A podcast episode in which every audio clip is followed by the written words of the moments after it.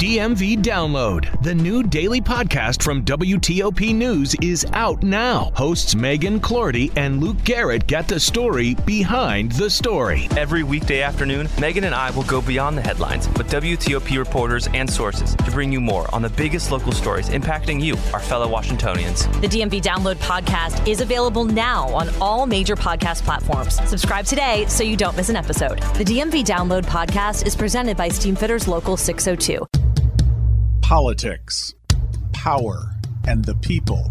From Washington, D.C., this is The Week on the Hill. My fellow Americans, enough. Enough. It's time for each of us to do our part.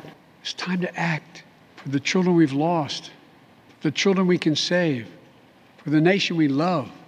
Let's hear the call and the cry. Let's meet the moment. Let us finally do something. President Biden's address to the nation this week also included a message for Congress, which has not approved major gun legislation in nearly three decades. I'm WTOP's Mitchell Miller, and despite the latest attacks in Buffalo, Uvalde, Texas, and Tulsa, Oklahoma, it's unlikely lawmakers will vote for any sweeping changes. The president, himself a former senator, knows that any action will need to take place in the upper chamber. It's time for the Senate to do something. But as we know, in order to any, get anything done in the Senate, we need a minimum of 10 Republican senators. I support the bipartisan efforts that include small group of Democrats and Republican senators trying to find a way.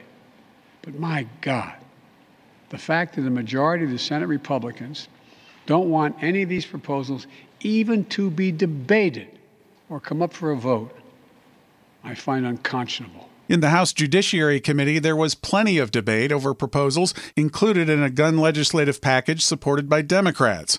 Emotions ran high during a markup of the bills, including tighter laws covering gun storage, straw purchases of firearms, and raising the legal age from 18 to 21 for the purchase of semi automatic rifles. The committee's chairman, Jerry Nadler, says lawmakers can't keep putting off approval of laws that might be able to save lives. It has not even been 24 hours since the last mass shooting, and who knows how long until the next one. Too soon, my friends? What the hell are you waiting for? But the panel's ranking Republican, Ohio's Jim Jordan, says the legislative package was hastily put together and not well thought out. The Democrats cobbled together a package of measures. This is not a real attempt, in my judgment, to find solutions. One of the proposals would place new limits on large capacity magazines. In an extraordinary moment during the hearing, while appearing remotely, Florida Republican Greg Steube held up several guns and argued they'd be rendered useless if the restrictions are adopted. Here's a gun I carry every single day to protect myself, my family, my wife, my home. This gun would be banned. I hope the gun, gun is not loaded. I'm at my house. I can do whatever I want with my guns. Texas Democrat Sheila Jackson Lee could be heard in the background. She's among the Democrats frustrated by the process. This insanity has continued every time we come to this moment in history. And it continues on the bodies of dead children, and dead Americans. Ultimately, the committee, over Republican objections, voted for the legislation, and it will be taken up soon by the full House. But House approval won't lead to anything, since the legislation won't get a vote in the Senate. The Senate is where any legislation, if it's to ultimately be approved, will have to be agreed to. The bipartisan group, led by Connecticut Democrat Chris Murphy and Texas Republican John Cornyn, says it continues to make progress. Lawmakers are focusing on a handful of areas, including mental health and hardening school security. Legislation could potentially offer incentives for more states to adopt red flag laws, which can prohibit guns from staying in the hands of those considered harmful to themselves or others. Also, modest changes to background checks are being considered. Senator Murphy, who has fought for new gun measures for nearly a decade since the mass shooting at Sandy Hook Elementary School in his home state, says he's trying to be open minded during the discussions. I'm willing to get uncomfortable in these conversations and support things that I may have been previously unwilling to support as long as Republicans are willing to, to do the same thing. For his part, Senator Cornyn told Politico it would be embarrassing not to be able to do something after the mass shooting that claimed the lives of 19 children and two teachers in his home state. Soon after the shooting, he indicated any action taken has to have a clear purpose. I'm not interested in the same old tired talking points. I'm actually interested in what we can do to make the terrible events that occurred in Uvalde less likely in the future. Whether Congress alters its own recent history and passes legislation remains to be seen, but the repeated cycle of gun violence is taking a toll. Georgia Democrat Lucy McBath decided to run for Congress after her teenage son was shot and killed nearly a decade ago by someone who complained he was playing music too loud.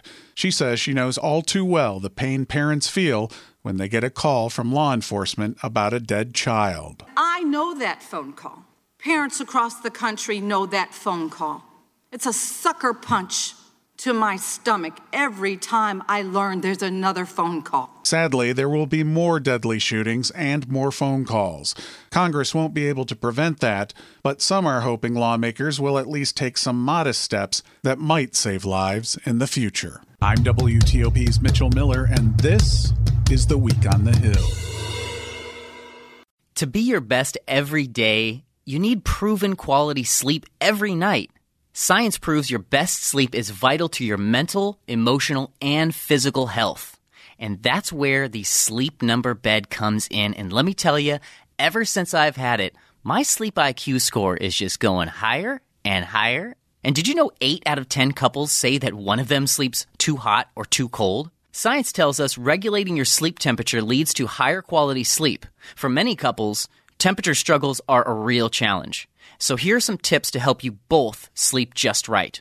Look for beds designed with temperature benefits such as the new Sleep Number Climate 360 smart bed that actively warms and cools each side so you both sleep blissfully comfortable. And now save 40% on the Sleep Number 360 Special Edition smart bed. Plus, special financing for a limited time. Only at Sleep Number stores or sleepnumber.com slash podcast one. Sleep Number the official sleep and wellness partner of the National Football League. Subject to credit approval, minimum monthly payments required. See sleepnumber.com for details.